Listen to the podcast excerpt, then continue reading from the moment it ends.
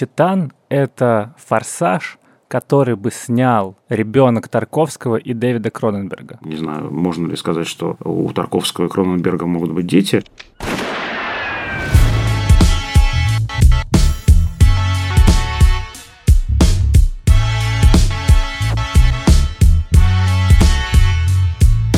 Всем привет! Это подкаст Кинопоиска крупным планом. Меня зовут Доля Джинайдаров, я редактор видео и подкастов Кинопоиска. Я Всеволод Коршунов, киновед и куратор курса «Практическая кинокритика» в Московской школе кино. В нашем подкасте мы анализируем новинки проката, в первую очередь, цифрового или кинотеатрального. Иногда разбираем классические фильмы, которые повлияли на историю кино, и рассказываем, в чем их величие, и иногда советуем, что посмотреть.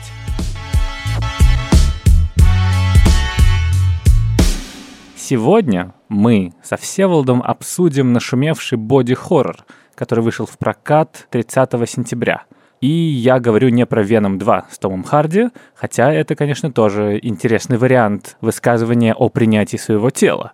Мы сегодня обсудим фильм французской режиссерки Жулии Дюкурно «Титан», который в этом году победил э, на Канском кинофестивале, завоевал «Золотую пальмовую ветвь», и Жулия Дюкурно — это первая женщина за 28 лет после Джейн Кэмпион, чей фильм победил в Каннах. И причем первая женщина, которая единолично выиграла, потому что Джейн Кэмпион разделила главную награду Кан с мужчиной. А Титан Жюли Дюкарно как раз всех поразил в Каннах, и я, когда слышал всякие репортажи или отзывы, или сообщения с Лазурного берега, все говорили, вот такой фильм, вот такой вот фильм, вот такой еще конкурс программы. А когда все посмотрели «Титан», то там какая-то волна восхищения была, что вот это абсолютно не похоже ни на что, революционное кино, супер провокационное, радикальное, про феминистическое кино, которого не хватало Каннам. И все говорили, что, ну, это определенно лучший фильм конкурса, но ему вряд ли дадут главный приз, потому что слишком радикально. А я напомню, что Канны проводились в этом году впервые за два года, так что там как бы за два года программа была. Ого-го. И внезапно для всех Спайк Ли, президент жюри этого года, вместе с остальными членами жюри дали приз французской режиссерке. Я ждал того, что это кино меня поразит, что это кино меня как-то взбаламутит, что я буду сидеть зажмурившись и не выдерживать той энергии, того насилия, той жестокости, которая на меня льется с экрана, или же что это будет какое-то невероятно пронзительное и трогательное кино. И в общем и целом были моменты в фильме, на которых я зажмуривал глаза. Если вкратце рассказывать сюжет, то вы, в общем, поймете, что это не совсем конвенциональное кино, и вряд ли бы в таком снялся Том Харди, например. По сюжету главная героиня Алексия работает танцовщицей эротической на выставке машин. И вот в какой-то момент она убивает свою подругу и много людей, и избегает. И чтобы спрятаться от полиции, она выдает себя за давно пропавшего мальчика, которого никто не видел 10 лет приходит в полицейский участок, там ее познает отец этого мальчика и принимает к себе. И дальше разворачивается история их взаимного принятия друг друга. И все это насыщено такими сценами очень телесными. Там очень много обнаженного женского тела и мужского тела, и э, в какой-то момент из э, сосков льется машинное масло, и в финале сцена родов неизвестного какого-то существа, довольно жуткое. С позвоночником, который такой металлический, титановый, по всей видимости. Да, есть сцена, в которой главная героиня занимается сексом с Кадиллаком. В общем и целом, как бы по описанию и по всему, это довольно странное кино, на которое не пойдешь со своей бабушкой. Ну, либо же, не знаю, такая бабушка должна быть какая-то, ну тоже... Панк. Панк бабушка, бабушка. Панк, да. да, да. Но при этом, как мне показалось, это не настолько радикально. Это довольно нежное кино, сцены, которые мне рисовало воображение, они не настолько отвратительно провокационные, как это преподносили из Кан. Вот тебе как Всеволод, ты же любишь жестокость, ты же любишь провокацию, ты же любишь, чтобы всем было больно на экране и в зале. Как тебе этот фильм? Я сейчас произнесу слово, которое запрещено в кинокритике, и я его обычно не произношу никогда, но я скучал. Я думаю, что это не скорее не проблема картины Дюкурно, а проблема того же ажиотажа, который действительно был вокруг фильма. Я правда ожидал такое прямо ну, что-то на грани порнографии, на грани чего-то вообще возможного, очень провокационное, исследующее вообще мое зрительское восприятие, что-то фонтриеровское, может быть, даже.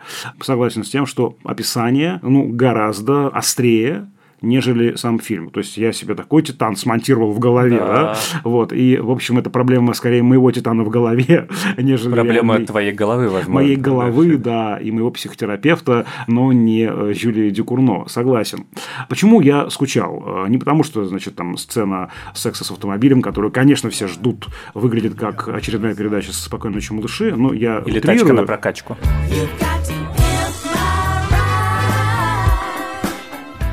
Ну, я утрирую, да, но в целом это такая, в общем, довольно... Э, э, Самым простым способом решена, да? Просто как Да, бы... это не вырви глаз. Вот там такого-то немного. Вот ты говоришь, даже боди хоррор, там, в общем-то, таких эпизодов ты тоже раз-два и обчелся. Ну, хорошо, их можно пять найти, ну, маленьких эпизодов. Слушай, да? ну, там спицы, два она пытается пицы, себе делать Два аборт. раза спицы проткнула человека, чуть не проткнула себя, рожает нечто странное.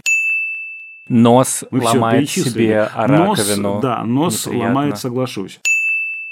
Вот вы все и перечислили. То есть, там не то, что каждую минуту это происходит. Я думаю, что мы сегодня вспомним фильм «Сырое». Там гораздо более радикально. Это предыдущий там, фильм. Это первая ее, это ее дебютная картина. И там гораздо концентрированнее все это. Здесь я сказал бы, что она уходит в сторону арт-кино. Опять же, мы уже говорили про французское барокко и необарокко. Мне вспоминались по отношению к этому фильму «Холодные закуски» Бернара Блия. То есть, что-то такое абсурдистское, сюрреалистическое, ненастоящее, настолько не настоящее, что ты к этому не подключаешься, оно нереалистичное, оно как бы, ну, вот есть какая-то стена прозрачная между мной и экранным действием, да, и я согласен с тем, что в этом кино много нежности, вот за этой агрессии и, не знаю, нахрапом каким-то, да, такой брутальной оболочкой, очень много хрупкого и уязвимого, и это, видимо, такой действительно, ну, в каком-то смысле автопортрет самой Жюлии Дюкурно, не в том смысле, что она там всех спицами, значит, врагов своих убивает, а в том, что она прячет э, за какой-то оболочкой, видимо, грубой и такой, э, ну, общем, похожее на броню, что-то очень уязвимое, хрупкое. Это очень обычная, кстати, история, часто так происходит с нами, вот, и, собственно говоря, очень часто в этих брутальных тестостероновых персонажах бывает вот много такой детской какой-то уязвимости. Ну, то есть получается, что как бы это автопортрет вдвойне. Героиня главная, она ведет себя как режиссер фильма, в том смысле, что за вот эту оболочку агрессии это на самом деле ее форма выражения любви. Или же, что она пытается таким образом достучаться до зрителя, чтобы рассказать ему, на самом деле, довольно трогательную историю отношений дочери и отца. Да, безусловно, достучаться до каких-то очень простых истин. И в этом смысле угу. в фильме нет никаких открытий. Ну... Мы уже про все эти темы в основном говорили, да, вспомни, уже даже на уровне форсажа говорили про новую семью, которая создается некровными родственниками. Салудные фамилия. Она перетягивает себе грудь, выдает себя за парня и ведет себя как э, молодой мужчина. И вот эта вот проблема, кто ты есть такой, да, проблема идентичности очень важная здесь. Проблема человека и машины, отношения. Форсажи очень важная. Реальный водил обязан знать, что в тачке механическое притягивает героиню больше, чем человек. Угу. В каком-то смысле это мне напомнило Солярис, потому что эти отношения с ее новым отцом, она же прежнюю семью свою убила, да, она их сожгла, отношения с этим вот таким тоже брутальным, да, жестким персонажем делают из нее человека, как и любовь к Крису из Хари делает человека. Ну, слушай, то есть получается, что Титан — это форсаж, который бы снял ребенок Тарковского и Дэвида Кроненберга. Вот это поворот! Ну, Кроненберг, соответственно, это режиссер фильмов «Видеодром Муха», главный режиссер, который исследовал проблему телесности. Да, и боди-хоррор, боди опять же. Да, да. И неизбежно тут он вспоминается, потому Конечно, что... да. Телесная трансформация – это важно, да, и для того, и для другой. Не знаю, можно ли сказать, что у Тарковского и Кроненберга могут быть дети, или там в отношениях... Приемные. А, приемные, тогда, да, да, да. подождите, да, все проще. Тогда это будет такая шведская приемная семья, мы туда еще и Гаспара Ноэ обязательно поместим, может быть, даже Йоргаса Лантимаса с вот этой условностью и мифологичностью, что здесь еще очень много еще и античности, и античных каких-то обертонов, как в том же убийстве священного оленя, например, да, у Лантимуса. То есть, это такая шведская приемная семья, где много-много родителей гиперопекают маленькую девочку. Кажется, что вот эта вот история личная, она здесь как раз довольно очевидная. Я легко, если честно, смотрел и представлял себе, как этот фильм могли снять условные братья Дарденны, такая социальная драма о девушке, которая убегает от своих родителей, встречает мужчину, и они с ним как-то взаимодействуют. То есть такая психологическая социальная драма, может быть, трогательная и просто снята. Но она бы, наверное, была вторичная и не вызвала такого ажиотажа. А здесь все вот эти вот моменты отношений, моменты особенности характера героини, они как будто бы решены через вот эти вот метафоры и через очень яркие образы. Ну, то есть мы можем, конечно, в принципе сказать, вот, ей некомфортно быть беременной и просто показать, что она беременна, показать какими-то другими способами.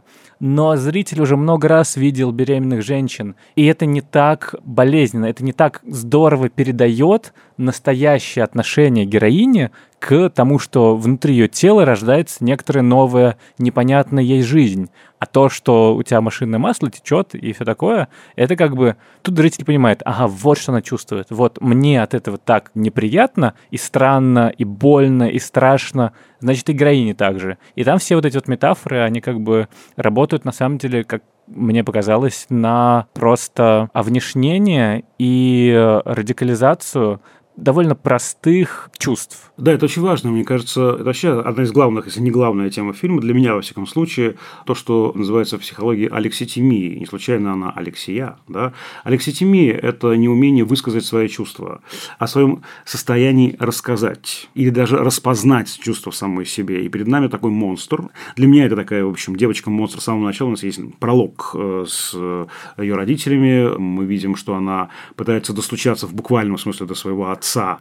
Там есть такая, видимо, отчужденность. Она себя ужасно ведет в машине. Она, значит, во-первых, как бы подпевает мотору, то есть ее уже с самого детства, до того, как ей вставили титановую пластину, уже испытывает некое влечение да, к автомобилям, к механизмам. Во-вторых, она пинает водительское сиденье, что, конечно, выглядит чудовищно. Человек ведет автомобиль, и она ему мешает довольно жестко пиная его. Понятно, что это детский способ, наверное, да, достучаться, поговорить, выразить свое, там, не знаю, состояние, тоже скуку, например, да, в этой дороге, да, но она не может, видимо, сказать. Вот, и, собственно говоря, все в кино про это да, она также отчуждена.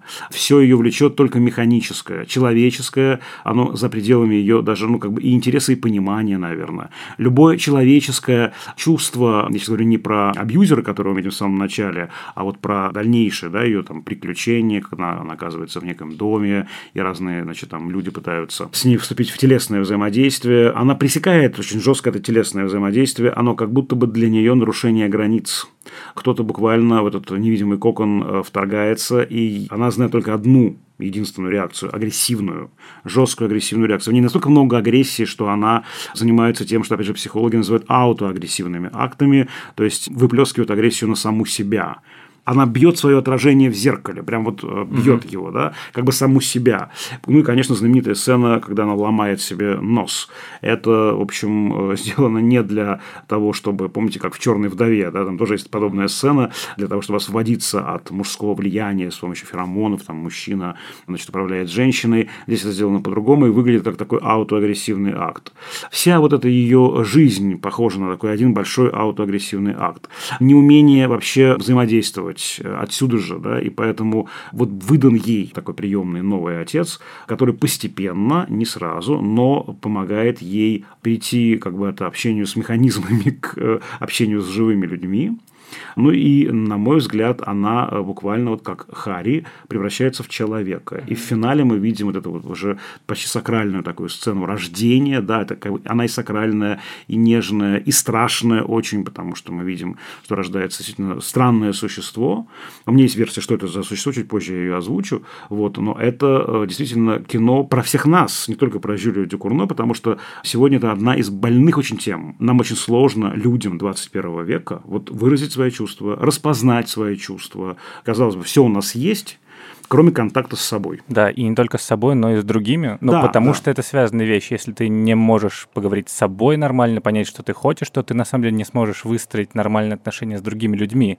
Это про некоммуникабельность, по-хорошему. Да, то есть в этой шведской семье еще, конечно, должен быть Микеланджело Антониони, Да, конечно, автор цикла «Некоммуникабельность». Конечно, в фильме много про это, и про то, как ломается эта стена. Мгм. Да, да, да. Там же есть сцены двойники такие, то есть она один раз танцует, потом второй раз танцует. Двойники в смысле отношения роди- Рифмы такие, Да, да, да, рифмы. да. Одни родители, вторые родители, как они по-разному взаимодействуют. Этот новый ребенок и вот сама она. Ну, то есть это все на самом деле здорово решено, как бы через систему того, как не надо и как надо. В этом смысле, конечно, кино, по-хорошему, любое кино, про то, что если бы герои пошли на психотерапию и научились выражать свои чувства, то как бы никакого бы кино и не было. В этом смысле, конечно, правильное, нежное и нужное кино про то, как у героини течет отовсюду машинное масло.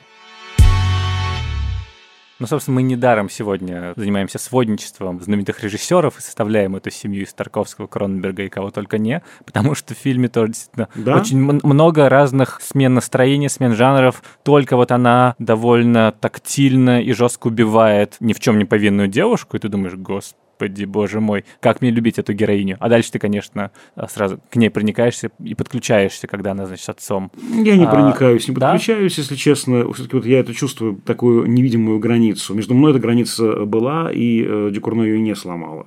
Но это особенность индивидуального восприятия, да, я рад, что ты подключился. Все-таки там еще такая, знаете, анемичная героиня и актриса, точнее, модель Агат Руссель, тоже все время на одной краске фактически все это делает, только, может быть, в финале как-то там трансформируется. И в этом смысле э, еще и такой идентификации с вот такой отчужденной, отстраненной героиней не происходит. Это неплохо, извините, в фильме «Красная пустыня» Антониони, где тоже анемичная и очень холодная, отстраненная героиня Моники Витти, там тоже не возникает с ней идентификации, может быть, это и правильно, но с помощью визуальных приемов, как и здесь, в этом фильме, мы погружаемся в ее черепную коробку, мы понимаем, что она думает и что она чувствует. Она не может этого выразить, но за нее говорит сама Дюкурно с помощью киноязыка.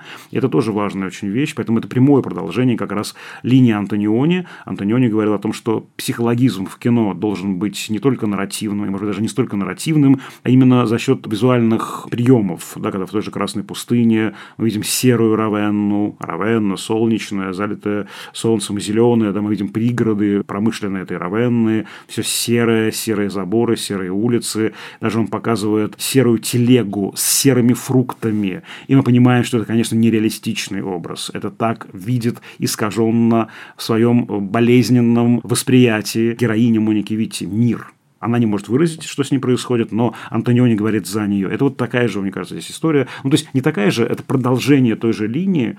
Вот, и это тоже любопытная вещь. Но, опять же, это все, вот, понимаешь, такая игра ума. Вот на просмотре, вот, опять же, это кино, мне кажется, из серии его интереснее анализировать, чем смотреть. Это правда. Ну, не знаю. Он, мне кажется, дает такое ощущение дискотеки. Вначале проходка одним длинным кадром вокруг вот этой вот выставки, и дальше она танцует, там еще песня на фоне, это такой клип.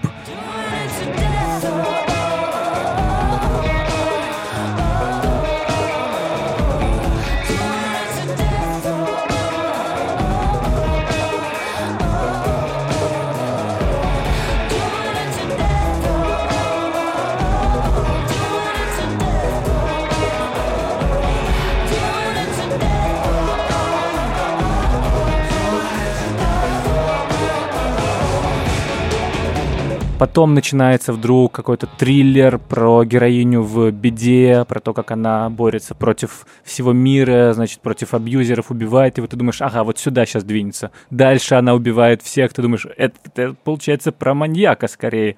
Дальше начинается еще социальная какая-то драма про жизнь пожарных. Ну, короче, тут все намешано.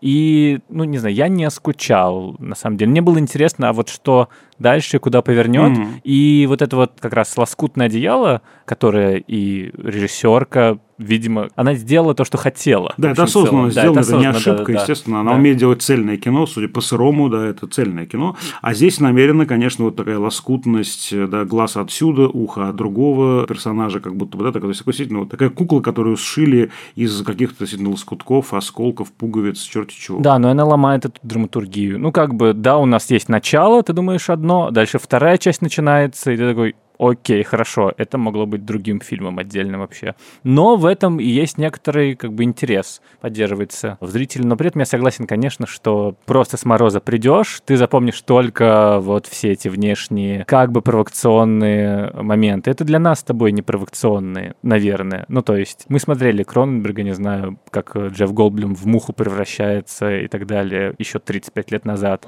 Ты думаешь, я превращусь в муху весом 80 килограммов? Нет, я превращусь в существо, которое никогда не существовало. Я становлюсь Брандл-мухой. За это стоит присудить Нобелевскую премию. Ну, а просто если человек придет такой, так что на сканах в прошлом году выигрывала, ага, паразиты, ну это, наверное, тоже что-нибудь такое нормальное, сейчас приду поржу. Там есть момент, где смешно, эта сцена убийства да. в доме решена как комедия положений. Там есть элементы черной комедии, да, да. несомненно, это тоже важно. Да, но при этом в остальном человек просто такой, что это было, фу, фигня какая-то артовая, и не увидит этой вот э, глубины и, на самом деле, нежной интонации. Это обидно. Тут еще, мне кажется, очень важная тема есть по поводу финала, да, что происходит с ребенком, кто этот ребенок. Ведь название фильма «Титан», оно очень странное. С одной стороны, оно отсылает нас к металлу, да, к этой пластине, которая буквально находится в голове героини. Здесь все понятно, да, это вот та самая механофилия какая-то, да, вот, которая, значит, придается героине.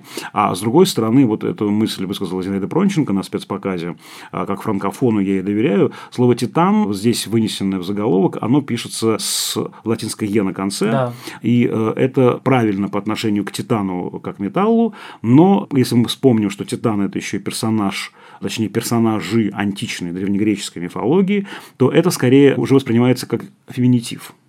И тогда получается, что это история титанов или даже титанид, или титаниды. А кто такие титаниды? Это мифологические существа, хтонические, которые создали мир, создали олимпийских богов, там, нарожали там, озера, реки, моря и так далее. То есть, они создали мир.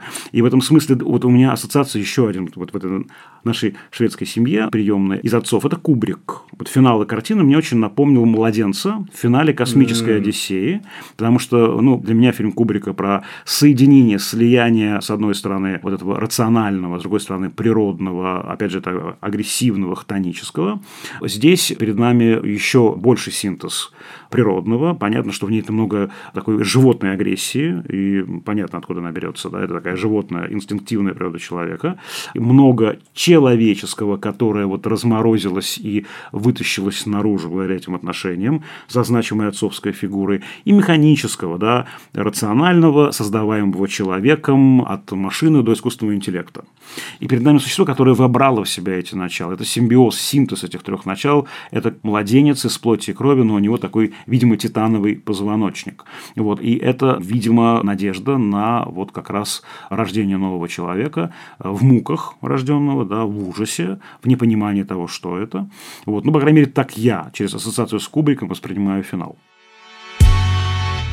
Как вы уже поняли, это, очевидно, фильм, который очень сильно завязан на женской телесности, на женской идентификации, поэтому мы решили позвать женщину-кинокритика Катю Карслиди, основательницу независимого портала о кино Cinemaholics и ведущую подкаста «Смотри у меня». Это подкаст Кинопоиска, в котором ведущие советуют разные новинки, которые можно посмотреть на Кинопоиске. Так что, если не слушали, то послушайте. Катя смотрела фильм в Каннах, и интересно, посоветует ли Катя фильм нашим слушателям и какими глазами она смотрела это кино. Когда мы приехали в Канны, мы ожидали каких-то интересных, ярких событий. Понятное дело, что открыл Канна Musical Net, но остальная программа была довольно basic, и не сказать, что как бы нас что-то выбивало из колеи, и в середине просто Титан всем дал по башке. Как бы все зашли, офигели, и до конца фестиваля только и разговоров было о Титане. Он визуально неотделим от наших ощущений. Через э, боль Алексии мы начинаем понимать и вспоминать какие-то, возможно, свои травмы. То есть тут больше идет о травме, не о титановой пластине в голове, это тоже, мне кажется, более какая-то метафоричная история о нелюбви отца, о холодности родителей, о невозможности испытывать чувства. И мне кажется, что титан — это как раз-таки вот ее холодность, да, как этот титановый материал. То есть она была практически непробиваемая на любые эмоции, кроме агрессии. Я, например, очень ассоциирую себя с персонажем Алексии, потому что я вот э, чувствую себя, например, точно такой же, как бы титановый, хладнокровный и тому подобное, то есть не способный на какие-то там супер эмоции, и поэтому просто когда посмотрела «Титан», мне показалось, что это вообще кино, которое, ну, как бы откликается во мне на 100%, и я, естественно, какие-то свои выводы сделала. И, ну, я думаю, что людей, у которых был отец, будет другое мнение, они вот как раз-таки такие, ой, классный какой-то странный трэш про техногенных э, там людей, про новый вид, вау, супер прикольная научная фантастика. Я буду сидеть такая, о боже, у них такие отношения, прям то, чего не хватало в этой жизни. То есть это кино абсолютно нужно как-то смотреть, наверное, больше чувствами, да, и эмоциями. И как раз-таки это вот кино об этой безусловной любви, которая случилась между Алексией и этим мужчиной-пожарником. Если начинать пытаться все загнать в какие-то рамки и говорить о том, что вот это феминистское кино, ну да, феминистское, потому что сняла женщина. И мне кажется, что любое кино, если там э, женщина показана как человек, у нее раскрыт сюжет, и там нету никакого уничижительного языка и каких-то мерзких стереотипов, от которых нас всех тошнит, оно в любом случае будет феминистское. А здесь, в принципе, гендерные границы стираются. Тут у главной героини стираются гендерные границы, да, примерно к середине фильма.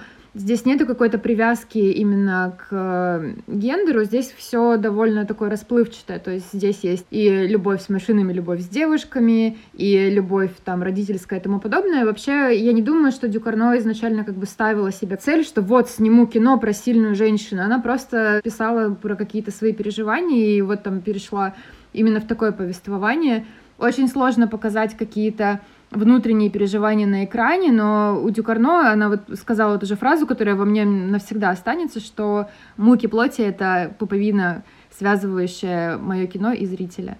И мне кажется, что это объясняет абсолютно все ее два фильма, которые она сняла. Как ты относишься к тому, что большинство, ну, главных призов на крупных фестивалях взяли э, режиссерки женщины? Я не знаю, что случилось.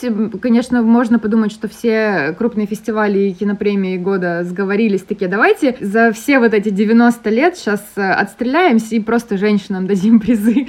Я думаю, что это просто так получилось. В Каннах вообще Спайк Ли был абсолютно в восторге от фильма, и на пресс-конференции он говорил, ну, во-первых, он говорил о том, что ему действительно понравилось кино, он рассказывал что-то необычное, то, что он будет запомнить на всю жизнь, и, естественно, шутил такой, не, ну, конечно же, я впервые в своей жизни увидел, что там на большом экране секс с машиной, и такой, думаю, надо дать приз. Но жюри, по-моему, были вроде как все за, то есть не было такого, чтобы они там особо спорили насчет главного приза. Все эти истории — это небольшое все кино, это все какие-то маленькие, даже оскаровский фильм «Земля кочевников» — это маленькая история, абсолютно артовое кино. И я думаю, что просто 2020 год э, что-то с нами сделал, и мы наконец-таки одумались и начали давать такому кино призы. Часто призы на фестивалях — это некоторый стейтмент, это заявление Конечно. жюри о состоянии кино, о том, куда оно движется, и Канны все таки давай признаем, все-таки Канны главный кинофестиваль Конечно. в мире, не, не Венеция первый, пока. Да. Да. Венеция первый исторически, так, да, так, да, так да, получилось. Да. Но Канны почти сразу завоевали э, статус да. главного кинофестиваля планеты. И кажется, что на Каннах, на жюри фестиваля есть некоторая ответственность такая, что они замеряют температуру у авторского кино, у состояния кинематографа. И как раз это, как и Нобелевская премия по литературе, например, это всегда некоторые высказывания. То есть, условно, вот наградили Светлану Алексеевич или Боба Дилана и говорят, это тоже литература. Песни тоже литература. Документальные романы, составленные из интервью, это тоже литература. И здесь, кажется, в этом году, да и в прошлом, когда победили «Паразиты», бодрый триллер, комедия, социальная драма, а в этом году победил как бы хоррор, социальный, психологический, драматический, это некоторые высказывания жюри, ну и, в принципе, всего кинофестиваля, что это тоже искусство это больше не презренный жанр, который показывают в кинотеатрах категории Б, в который не идут сниматься хорошие актеры, на которые не идут денег. Точнее, дают денег, но кинокритики считают, что это вот для шир нормас, а не для премии. А тебе Спайк Ли говорит, нет, фильм, в котором женщина прыгает внутри Кадиллака и потом от него рожает, и, значит, э, там убивает людей, это тоже искусство. Я согласен, что действительно у Кан такая сложная репутация. Например, в 50-е и 60-е годы его воспринимали как фестиваль каких-то открытий. Потом это изменилось, и вот в последние лет 10 все-таки действительно я согласен с тем, что сама форма высказывания становится не такой уж важной. Вот, например, в 15 году тоже был такой, в общем, скандалец, когда победил фильм Адияра Дипан. Фильм, на мой взгляд, довольно блеклый и средний, вот по режиссерскому мастерству, потому как он сделан, но он на важную тему. Меняется это значение фестивальной награды, она означает уже нечто другое. Это правда, да, это другой взгляд. Знаешь, я вспоминал по поводу этой награды слова Лукино Висконти. Лукино Висконти где-то в 70-е уже годы, э, к концу жизни, говорил, что ему не хватает плохих фильмов. Не в смысле плохо сделанных, а несовершенных фильмов. Угу. Он говорит, слишком много фильмов, снятых как будто по учебнику, ровных, гладких, сделанных с интенцией произвести хорошее впечатление. Вот таких вот... Э, фильмов отличников. Фильмов отличников, да, вот таких двоечников не хватает. Двоечников, но живых, в которых много живой боли, живого какого-то высказывания. Как фон Триер бы сказал, там есть камешек в ботинке, а может, булыжник бы в ботинке даже, да. И понятно, что для Дюкурно это очень личное высказывание. Невероятно провокативное, но очень личное, и там много вот тех самых хрупкостей, уязвимости и нежности, о которых мы сказали. Я даже думаю, что Лукино Висконти, при том, что он делал совершенно другое кино, совершенно не похоже похожее на кино, Дюкурно даже, может быть, и обрадовался в этой награде, что, наконец, вот такой несовершенный фильм, как говорит сама Дюкурно, фильм «Монстр», побеждает. Мне нравится вот здесь как раз это парадоксальное решение. Оно, правда, парадоксальное. Его не ждали. И многие писали, что победит кто угодно, но только не Титан. Да, это как бы ну, совершенно не того уровня фигура, но не того уровня формальные какие-то изыски и находки. Да и темы просто скорее обозначены уже так хорошо всем известны известные, и буквально через запятую, как будто бы. И на уровне тематических открытий здесь нет э, такого прорыва. Но я думаю, что Спайка Ли, возможно, и других членов жюри зацепило это как раз несовершенство честности и вот какого-то такого крика. Почему я не могу чувствовать, что мне делать, как мне пробудить эту мою чувствительность, как мне докричаться про нее миру. В каком-то смысле действительно, вот ты в самом начале это говорил, ты прав, что она, как и ее героиня в самом начале, пинает нас в спинку водительского кресла, ну, здесь как бы зрительского кресла. Больно, неприятно, хочется по башке дать, но ты понимаешь, что тебе что-то хотят этим сказать, что-то очень важное, то, что накипело, наболело, и не сказать этого нельзя. Ну, либо же просто, если вспоминать конкурс этого года, то там действительно очень хорошие, ладные фильмы, которые на одной ноте воспринимаются, возможно. И когда Спайк Ли и ребята остальные посмотрели, вот Спайк это вот... Ли и ребята. Спайк Ли и ребята, ребята, да, да. да.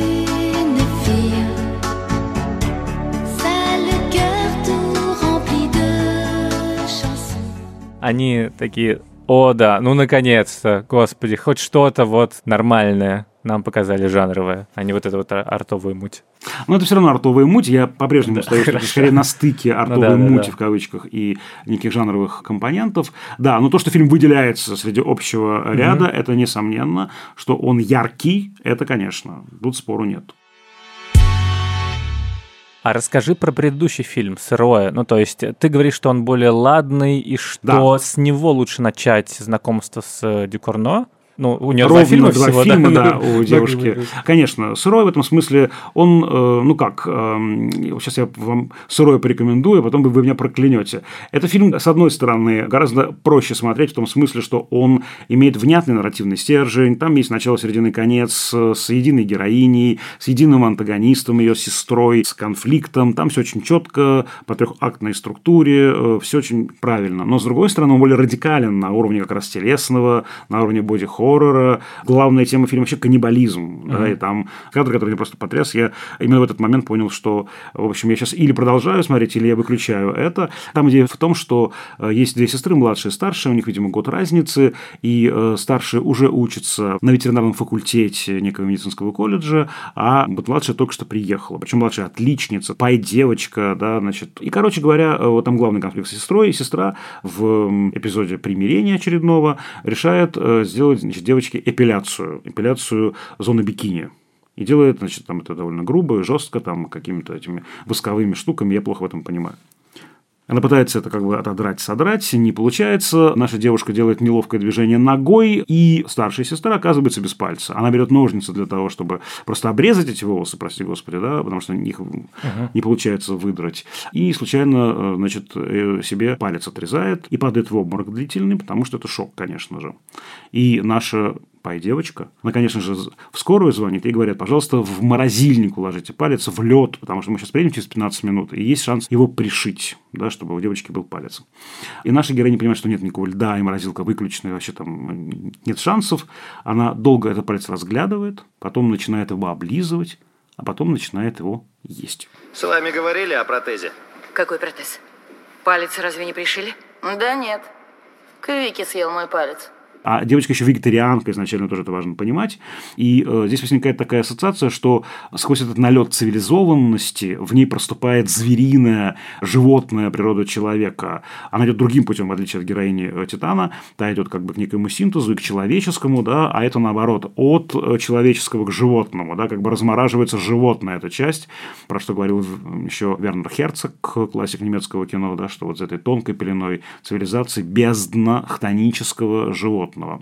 В общем, я к тому, что это кино очень на любителя в этом смысле. Ну, Ти- да. Титан в этом смысле... э, Компромиссное кино. Менее радикальный, он как-то бережет еще наши чувства. Но на уровне сюжета, Ага. да, то есть здесь интересно, что Титан, он бережет наши чувства на уровне каких-то эмоциональных вещей и образов визуальных, но не бережет наше внимание, потому что фильм тяжело смотреть на уровне нарратива. А Сроя наоборот, там очень много жесткого, и при этом много таких прямо привязок, которые помогают тебе быть внутри фильма, именно сюжетных привязок, когда ты идешь по пути вместе с героиней, и тебе страшно интересно, что будет дальше и чем кончится эта история. Она кончается чудовищно, не скажу как. Вот, э, в общем, Сырой прекрасный фильм. Да, плохо жили, нечего и начинать хорошо. Да, да, да.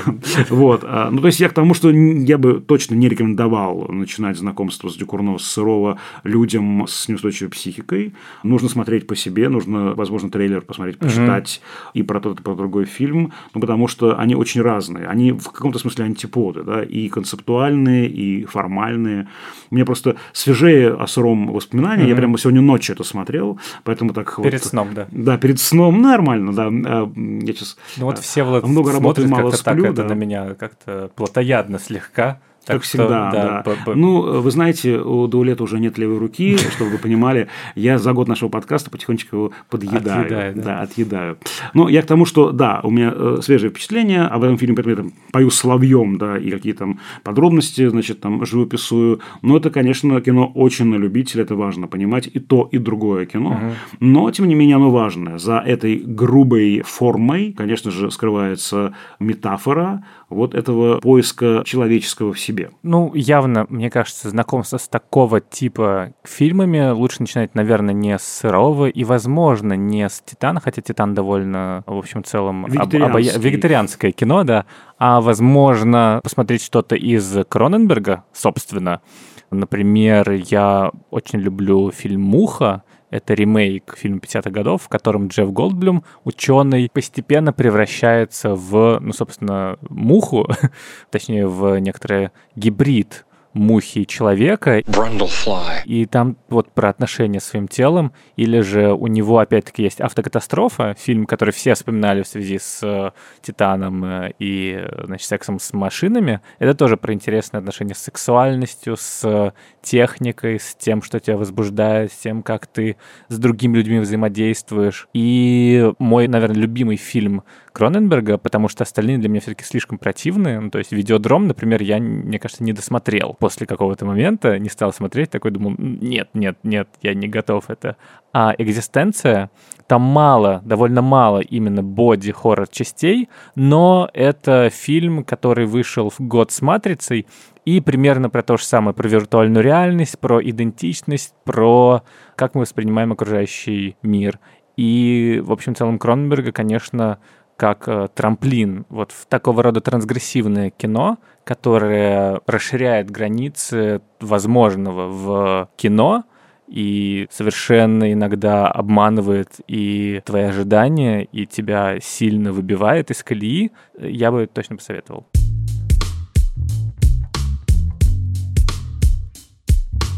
На этом все. С вами были Даулет Джинайдаров. И все вот Коршунов. Напомню, что нас можно найти на всех подкаст, подкастах. Я напомню, что нас можно найти на Подка- всех под... подкасты, подкасты, Подкаст- слушаем подкастики. Да. Коршунов Всеволод вам все расскажет. Да-да-да. Дядя Всеволод. Яндекс Музыка, сердечко, сердечко, Сердечко, ставим, да. да. А иначе как? А как? А как иначе? Без Как? сердечка-то Как? нельзя. Дядя Сева иначе не, не, не, не Не. будет ничего выходить. Не, а, на, не, не. а на Apple Podcast отзывы пишем. Конечно, конечно, пишем. Да, пишем отзывы, мы с Дуалетом их читаем, мы с Дуалетом, с нашими коллегами э, Женей и Лерой. Очень э, хотим э, вашего мяса. Надо заканчивать. Мы- Короче, да. Мы очень ждем ваши отзывы. Пишите нам на подкаст собакакинопоиск.ру письма с отзывами и пожеланиями тем. Над этим эпизодом работали звукорежиссер Лера Кусто и продюсер Женя Молодцова. До скорых встреч. Слушай, знаешь, что я забыл сказать-то? Ага. Самое главное, что у нее татуировка есть. Любовь – это пес из ада. Так. Это как раз про то, что она боится этих чувств, боится впускать в себя это. А пес из ада – это почти цербер, да, это тот, кто этот ад сторожит. Это буквально э, вот нас приводит на этот мифологический уровень и показывает, э, что это какая-то очень старая тема боязни э, любви и как бы ожидания любви. Вся культура у нас, да, про ожидание великой любви и страха раствориться в чувствах другого. Попрощайся. Ну скажи пока. Пока. Пока-пока.